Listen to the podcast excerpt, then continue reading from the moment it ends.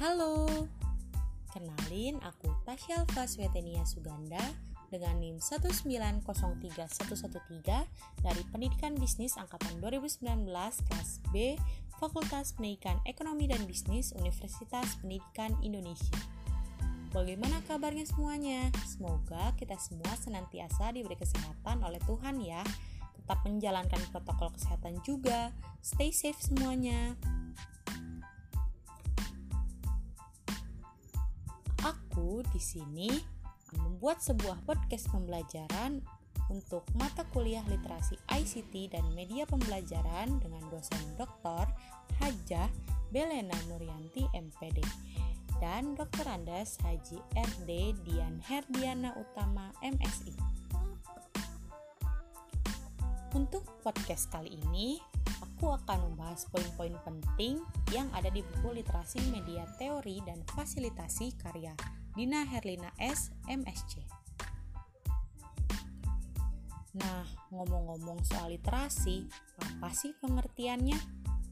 Jadi, literasi adalah istilah umum yang merujuk kepada seperangkat kemampuan dan keterampilan individu dalam membaca, menulis, berbicara, menghitung, dan memecahkan masalah pada tingkat keahlian tertentu yang diperlukan dalam kehidupan sehari-hari. Nah, bukan tadi pengertian literasi. Kalau literasi digital artinya apa ya? Menurut Paul Gilster, literasi digital adalah kemampuan menggunakan teknologi dan informasi dari piranti digital secara efektif dan efisien dalam berbagai konteks seperti akademik, karir, dan kehidupan sehari-hari. Udah ketahuan kan kalau perbedaan pengertian literasi dan literasi digital itu hanya berbeda pada kemampuan teknologi dan informasinya saja. Pada buku ini juga membahas tentang jenis-jenis literasi. Ada enam jenis literasi yang akan dibahas.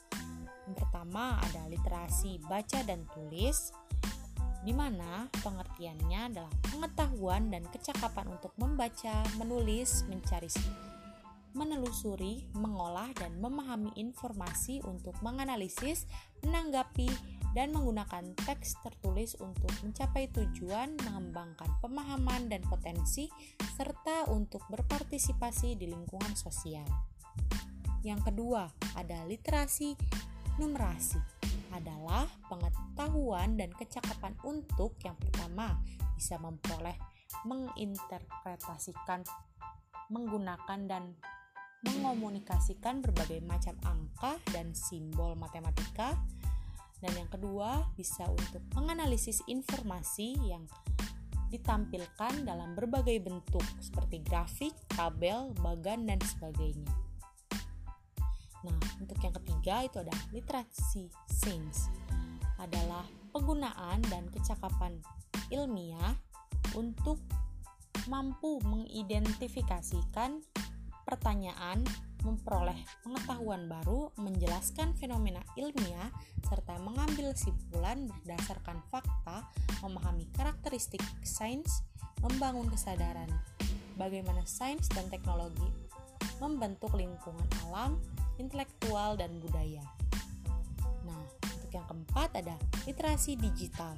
Literasi digital ini atau literasi teknologi informasi dan komunikasi adalah pengetahuan dan kecakapan untuk menggunakan media digital, alat-alat komunikasi, atau jaringan dalam menemukan, mengevaluasi, menggunakan, membuat informasi, dan memanfaatkannya secara sehat, bijak, cerdas, cermat, tepat, dan patuh hukum dalam rangka membina komunikasi dan interaksi dalam kehidupan sehari-hari. Yang kelima ada literasi finansial, adalah pengetahuan dan kecakapan untuk mengaplikasikan yang pertama agar dapat membuat keputusan yang efektif dalam konteks finansial, lalu yang kedua ada pemahaman tentang konsep dan resiko, yang ketiga keterampilan. Dan yang keempat memotivasi dan pemahaman kesejahteraan finansial. Nah, yang terakhir yang keenam itu ada literasi budaya.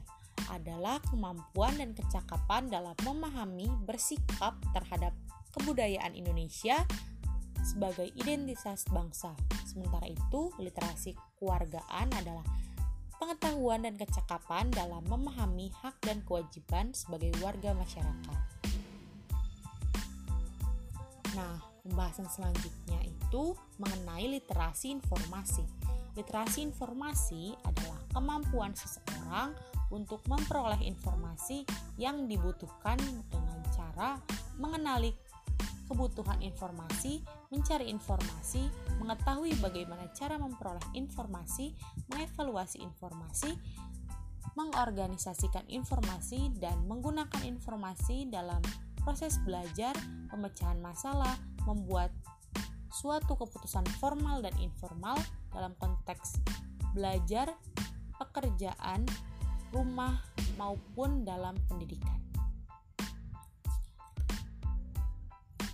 Nah, uh, di sini selanjutnya ada manfaat literasi informasi.